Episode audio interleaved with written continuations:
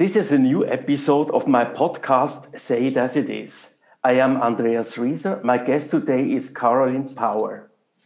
Caroline was born in 1948 in Halifax, Nova Scotia, Canada. She grew up in an extended family with her parents, grandparents, aunts, and even one uncle.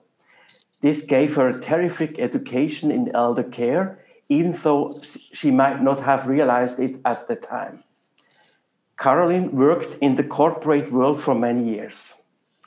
In 1984, she started her own business, Mobile Pet Care Service, which ran for over 20 years.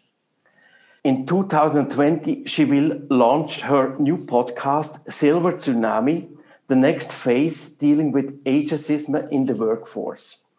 She will explain and talk more about that later in the interview. There are several topics that connect you and me, your and my life. Even if you may not be aware, I would like to address them in this interview. Caroline, welcome to the show. Thank you very much, Andreas, for inviting me. All right. We were both born under the zodiac sign Libra, in astrology known for love of justice and aesthetics. What role do they play in your life? They play a very large role, but it took me a long time to identify and accept it. As you know, the, the signs for Libra are the balance scale. And I didn't realize how balanced my mind was. I was always trying to push the limits for bigger and better, but balance didn't fit in the equation. So, as I took my journey in life, I found out that the more I wanted something to make it happen for somebody else or make a situation change for the better, that balance was automatically there. I just had to wait for it to happen. Okay, I understand. On 2nd September 1998, Swissair Flight 111 an international passenger flight from New York City to Geneva in Switzerland crashed into the Atlantic Ocean southwest of Halifax Stanfield International Airport at the entrance to St. Margaret's Bay, Nova Scotia. All 229 passengers and the crew on board were killed. This accident unintentionally tied another link in the traditionally good relationships between Switzerland and Canada. Caroline, how did you experience this catastrophe back then? Well, actually, St. Margaret's Bay at Peggy's Cove area, where there is a memorial for the flight, I, I visit quite often. It's about a half an hour away from me. The different perspective I have is my best friend was worked in the emergency crew and she manned the uh, radios for the emergency services. So I heard about different things that the general public wouldn't hear about.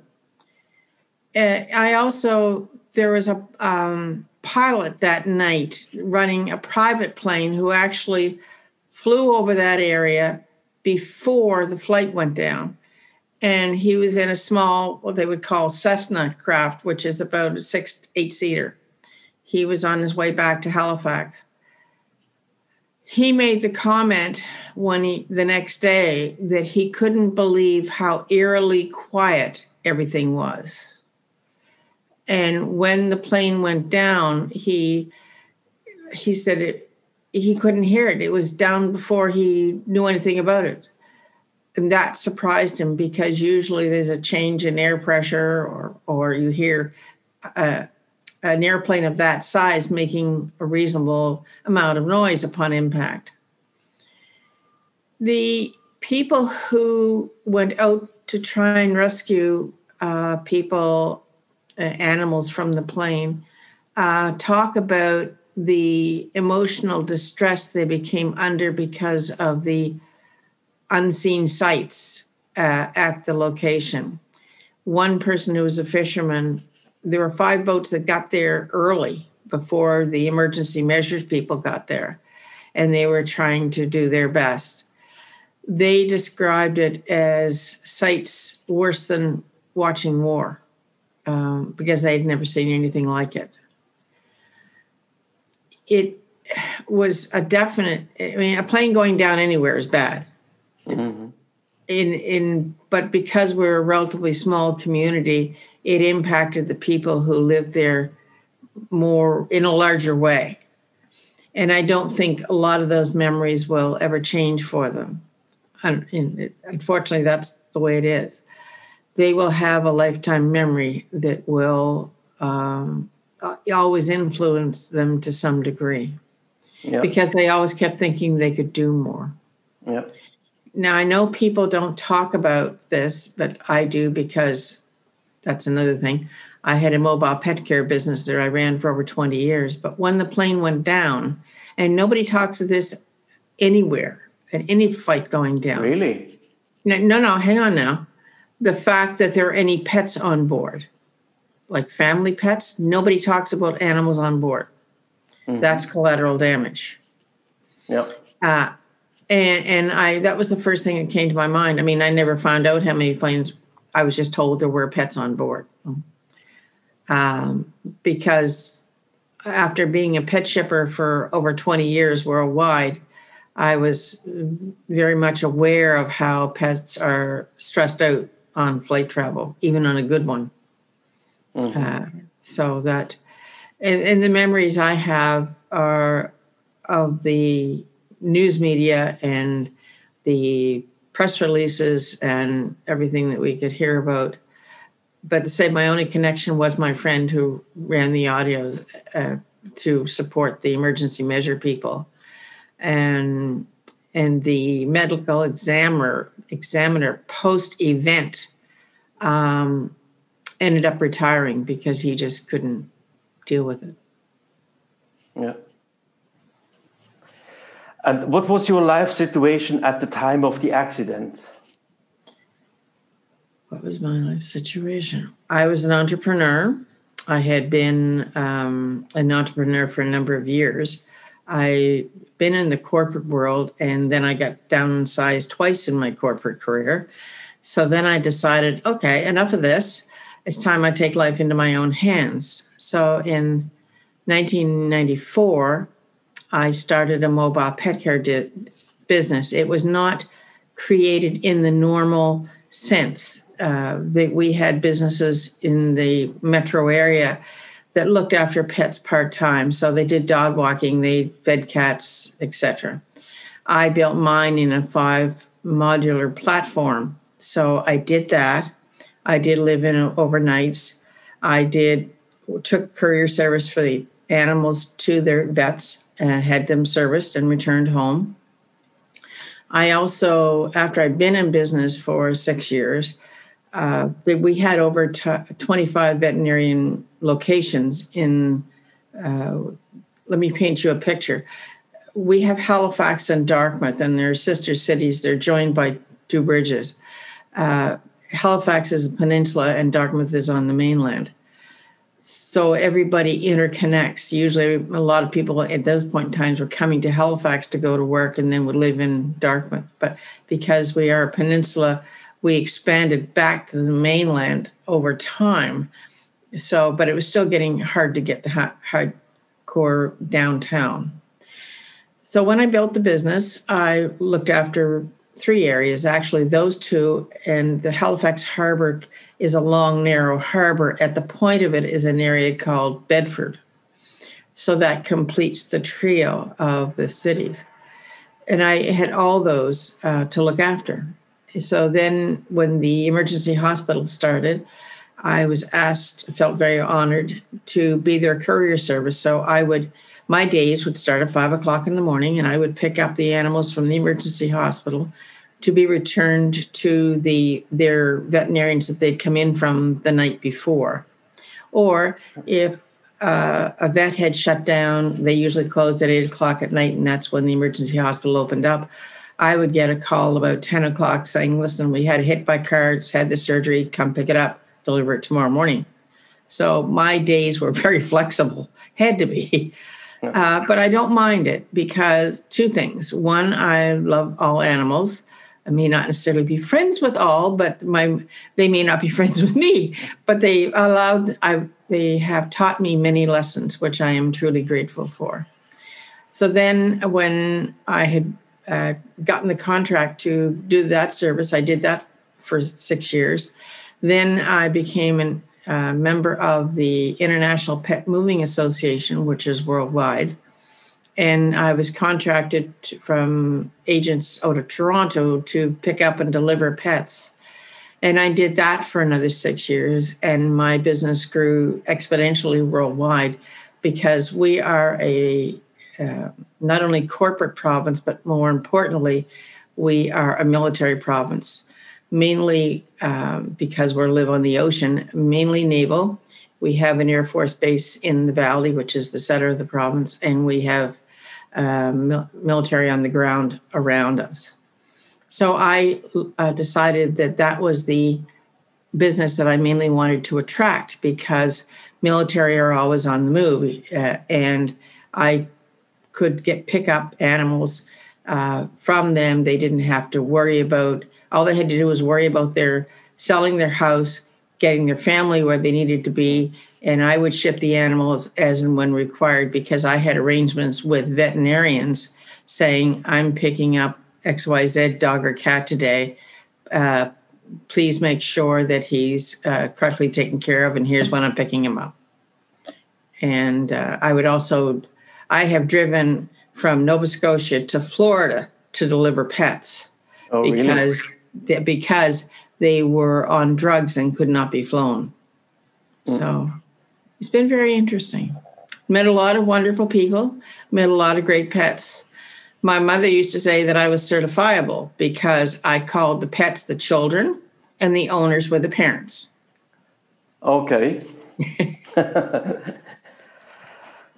uh, another thing, uh, since I was a little boy, I always had a great interest in, in indigenous cultures. During my first trip to the USA in 1996, I spent a few weeks with the Lakota people in South Dakota and got in touch with their culture. Canada is also home to a large number of indigenous tribes. For instance, the Mi'kmaq are a First Nations people in Canadians' Atlantic provinces. They have a population of approximately 170,000 people. How is the coexistence of the white population with the Mi'kmaq and the other tribes? Okay, Andres, I'm going to give you a little correction. It's not it's not Mi'kmaq. Actually, it is Mi'kmaq.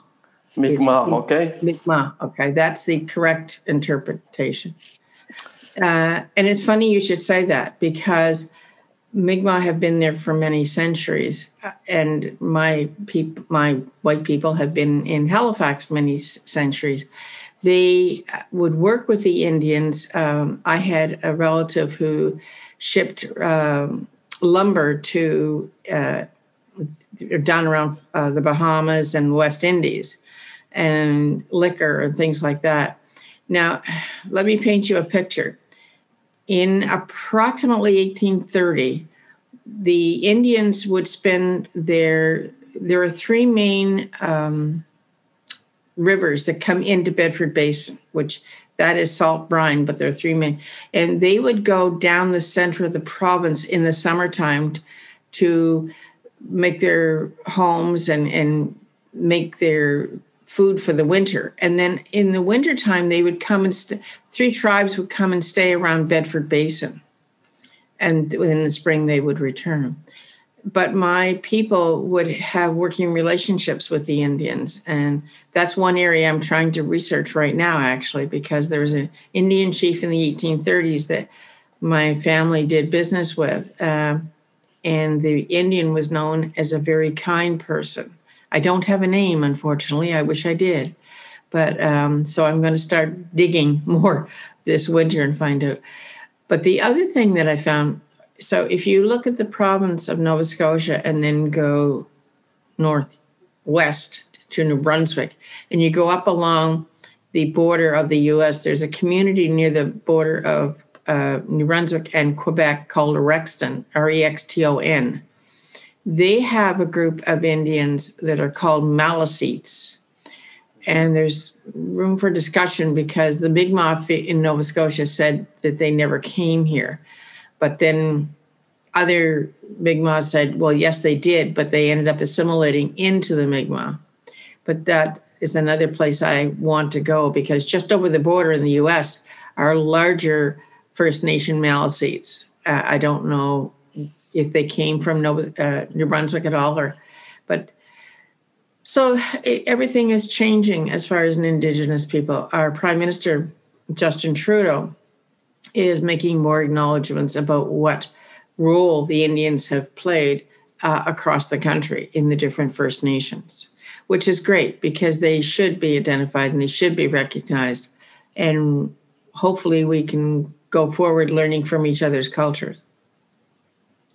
Thank you. And how is it for you personally to live with the Indian population? It doesn't bother me. I, am I guess, an oddity that way in the sense that I like lear- learning from every person on earth. I don't care what nationality they are, what culture, what their beliefs are. My belief is we can learn something from everybody if we are open minded enough. We're not maybe not going to always like what we listen to or see or hear, but we still should extend uh, an arm of friendship to help each other because that will make ourselves, our communities, and our worlds a better place. Everybody trying to claim their own territory is fine to a point, but the minute you set up barriers is the minute you set up conflict. So and, true. and we have to break those barriers down. Yeah, I fully agree. So let's go back to your pet car, uh, pet care service. For as long as I can remember, I have always loved animals. Although I grew up in urban settings, I have spent almost all my school holidays on my uncle's farm. Later on, I even made it almost once onto a ranch in Ontario. But this is a totally different story. I love pets and especially cats I admire their elegance and their curiosity. As you said, you had yourself a mobile pet care service for over 20 years. Why did you quit after such a long time of service? It wasn't because I wanted to. My world had changed. I, my, this is a bit difficult for me. I grew, I say, as you know, I grew up in an older age dynamic. Well, I lost a member of my family every year and a half for 10 years. So it was a six month break, and then somebody else got sick, and then we went through the system again.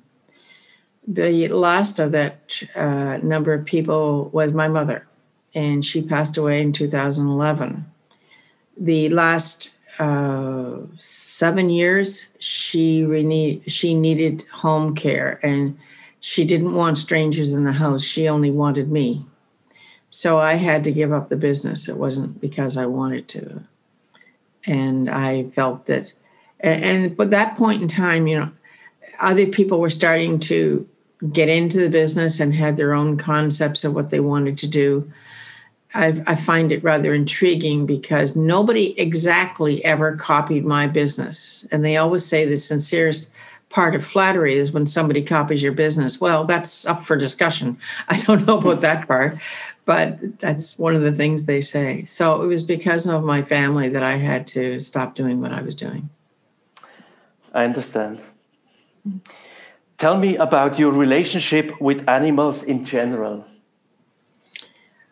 I have a rescue cat, and he's an orange tabby. And I find it's interesting. I you well, you would have been of the age frame, I think, that a lot of people out there where we used to watch Star Trek. Yes. And we used to watch Spock and how he would do this mind meld. Yeah. So, so the my cat mind melds with me, and I have never had an animal do that. I have had an understanding with him, but all he has to do is if I'm mad at him about something, is he gets up on my level, at my eye level, and he'll it's almost like he's staring straight through me. And he and all i have to do is concentrate on his eyes and the then and he's very expressive. And all of a sudden the, the eyes will and he'll look and he, he runs like crazy. And he goes oh i'm in deep mom's mad hmm.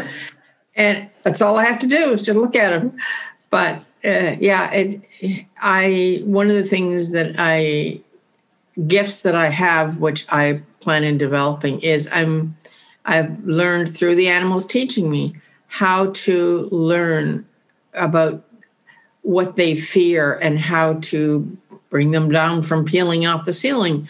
Or I used to be involved in horses many years, and I had a rescue horse, and he was a two year old and had never been handled. And I had was recovering from a bad accident, so I was prepared to spend a day or a year on the ground.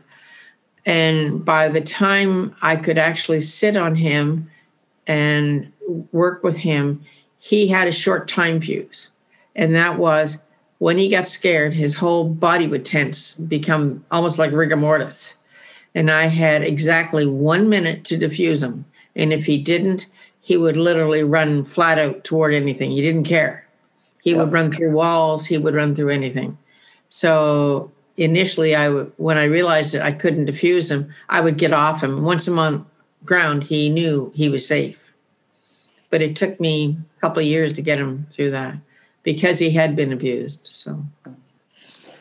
And do you have currently any pets? My man in my life is my orange tabby named Rascal Flatts. Now, Rascal Flatts is a country and western singer, but I'm very much a person who believes, like people, you don't name an animal until you learn their personality. So I learned about six months and he got the name Rascal because he's he's not bad, but he's impish. Mm-hmm. And I like the country and western singer Flatts, so here you go. Okay. Very very funny. Thank you. I know that many older people in the work process feel neglected and discriminated because of their age. I also know that for many people who have worked in a professional structure for decades, retirement can be a major problem. And to have a meaningful task is important for mental and physical health. You have launched a new podcast, or you will launch very soon, you said, with the title Silver Tsunami The Next Phase Dealing with Ageism in the Workforce. How could that be of help for those people? Okay, so there are many stories on this. So we'll take one at a time. This podcast arose because uh, nine years ago, uh, after my mother I knew was not going to be around for much longer, I was thinking about what to do with the next phase of my life. The one thing I knew was I didn't want to have another business. That was not in my program. I had been there, done that, bought the t shirt I didn't want the responsibility. So I started going to job placement agencies in my city, and there are many of them, and they're all great. But one who uh, offered a program, they offer, excuse me, day long programs to teach you whatever skills that they feel you need or you are looking for.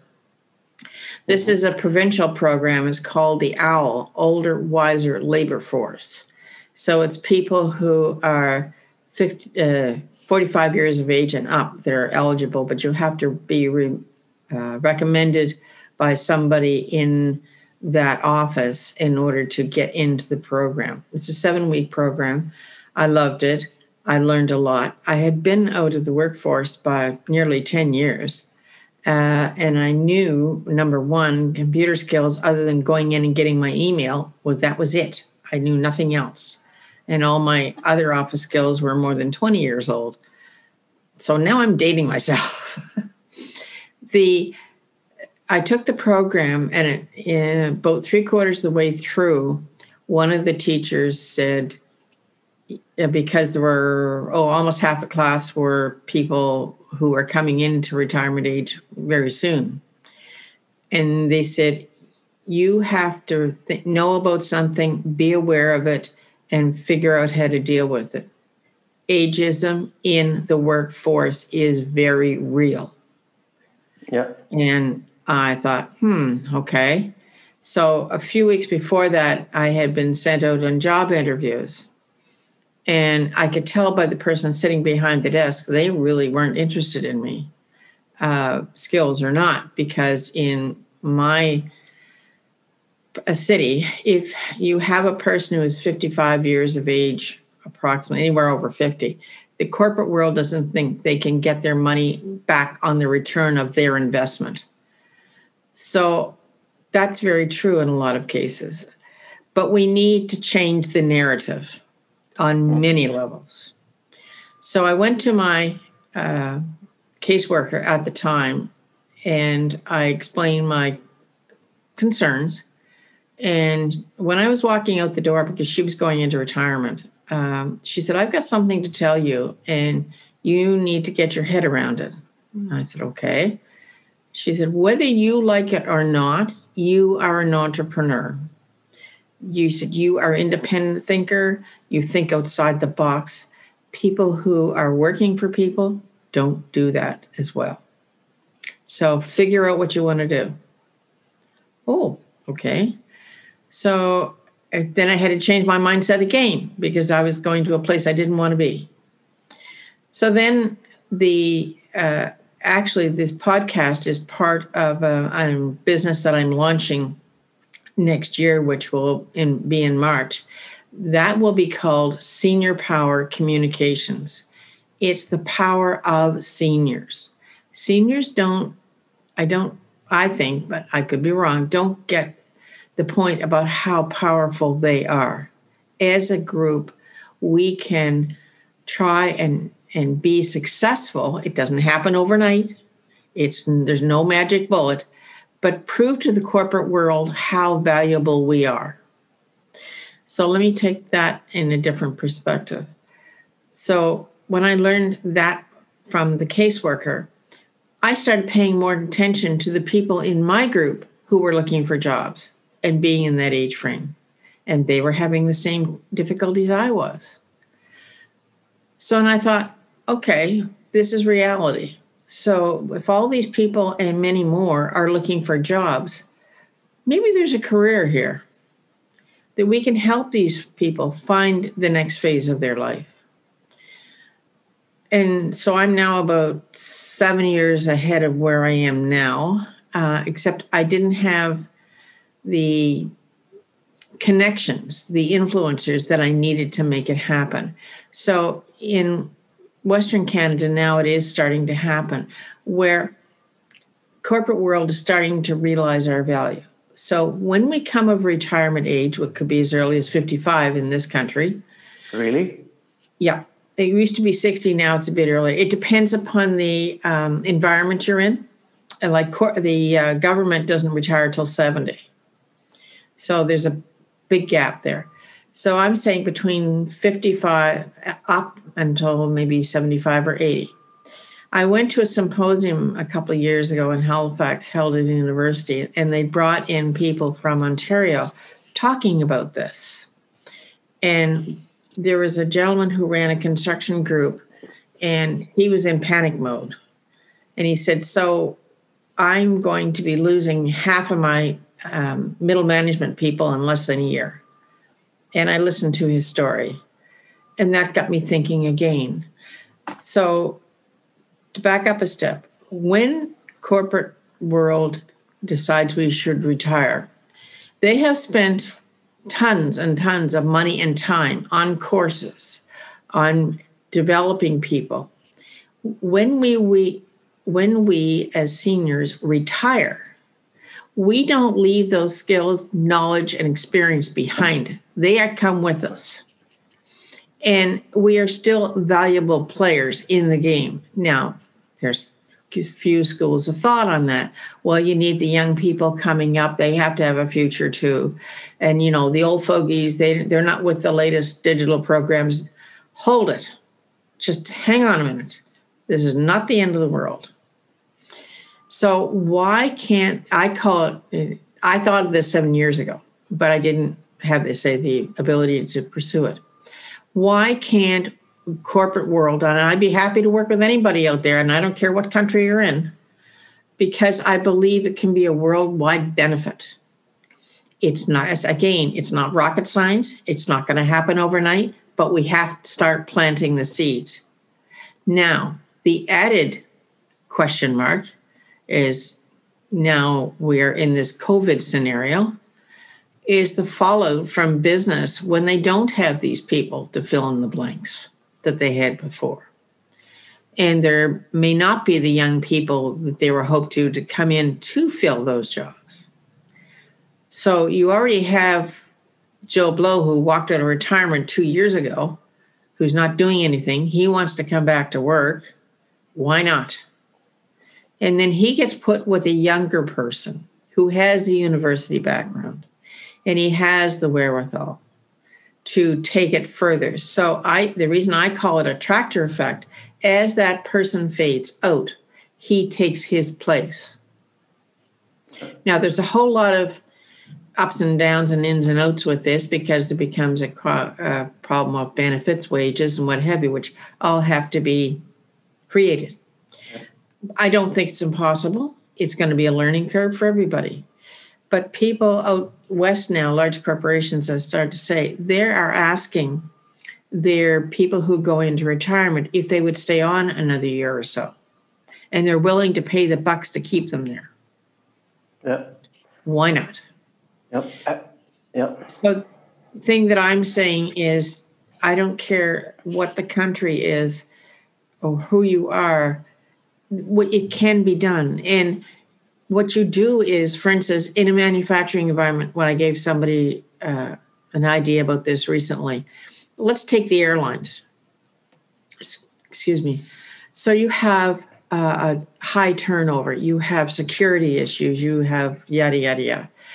You, the airlines and the airports are very fortunate in in this particular instance that they can draw from their pool of people Number one, they know their work history. Number two, they know their health history. Number three, they know their security level. They know their training. Number four. So, why can't they, for lack of a better word, be cross trained? Mm-hmm. And so they can be each other's backup. And I, I was watching a program one time uh, a few months ago, which gave me a different idea.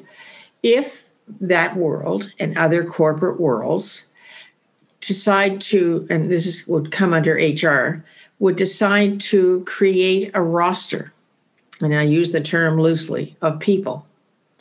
So you go through your present employees, no matter what company you are. You see the ones that are coming into retirement. That's what I was telling this gentleman at the summit. I said, You have a year. You're not out the door yet. What you do is you go through all your employees, you look at everything that you're interested in, and then you pick the ones you want to keep. That's step one. Step two is you ask them, you decide where you would like them to work. You ask them if they want to stay on as a full time employee or as a part time employee. So you have two rosters going. Yep. So if somebody only wants to work half days, great. Somebody wants to work full time, terrific.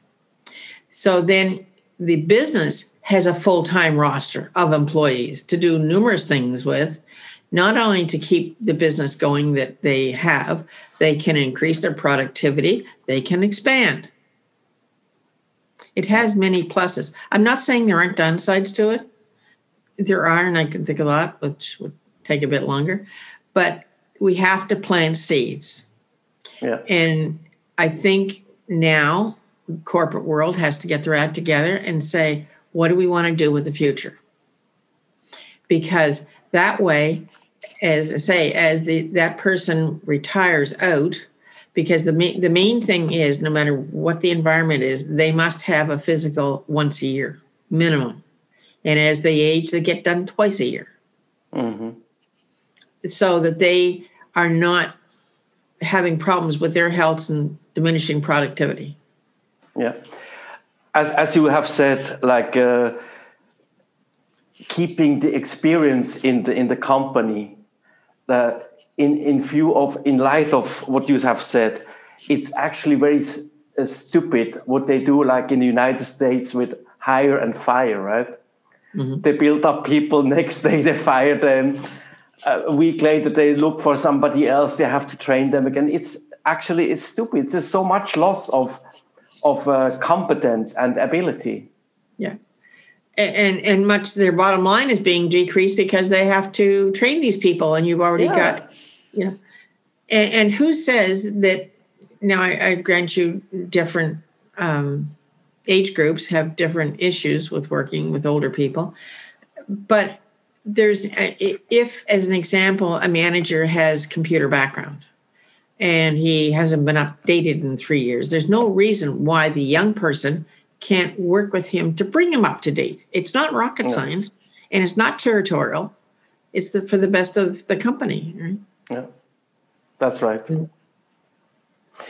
You once said, I wish I had started making connections seven years ago. I wish I was ahead of the curve more. This is your say. What do you mean by that? just what I talked about, about my idea for what I call the rollover concept, because it's starting to bubble up in different places in my country. I don't know about the rest of the world, but um, I just didn't have, I didn't know any influencers at the time that would be interested in my concept. I, I just didn't travel in those circles. But I, anybody out there who wants to c- contact Andreas or myself, and and I'd be more than happy to share ideas and get this going because it's important for the health of ourselves, our communities, and our world uh, to make it a better place. Thank you. Now, before we close down, uh, let me know what keeps you up at night. Oh, you don't want to know what keeps me up at night. I want to know. right now, it's the program we're both in called Broadcast Yourself. yeah, and that's, uh, yeah. I mean, it's Brian, we love you and we love it. Don't get us wrong.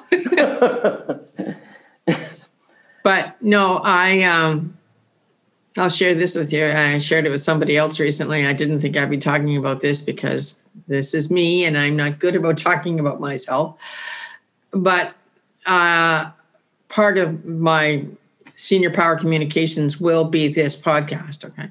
Um, but there will be other entities of my business that will they will work together. So I was putting my business plan together for the new business, uh, and my I had watched Brian's uh, free masterclass and all his promotions about the podcast. I had not, as he would say, pulled the trigger uh, as yet. I have also a background in community television, which is beneficial to this environment. So it wasn't totally strange to me. But July 31st, my world changed. And I had a massive heart attack and almost didn't make it. So I'm lying in bed in the hospital for 11 days saying, What do I do now? So this kept coming back to mind. And I kept saying, I ask all the questions and every day and try and get it sorted out in my brain as to physically, A, could I do it? Uh, because with this podcast and this present business, I, I love the animals. They ruled my life for over 20 years, as I said, but this time is time for me. I want to be able to choose when I leave my house. And if it's a rotten day, I don't have to worry about it because I have plenty of work to keep me at home. So the day before the uh, applications for the podcast shut down, I pulled the trigger. Said, yes, we're doing this. So I'm working on the programs, on the people I want to have on my show, where I want to take the show, long and short term. And my long term right now is the next year. Um, but yeah, for the immediate future. And I, I, will, as time progresses, elongate that because I plan on being in it for the long haul. Thank you very much, Caroline, for your experiences and insights and the good portion of Canadian charm. Thank you. I wish you very, every success with your podcast on the way to the go to for seniors aged 55 and above who are looking for the next phase of their life. Thank you so much. Thank you, Andreas. Enjoyed your, your questions and your comments and your humor. It was all wonderful.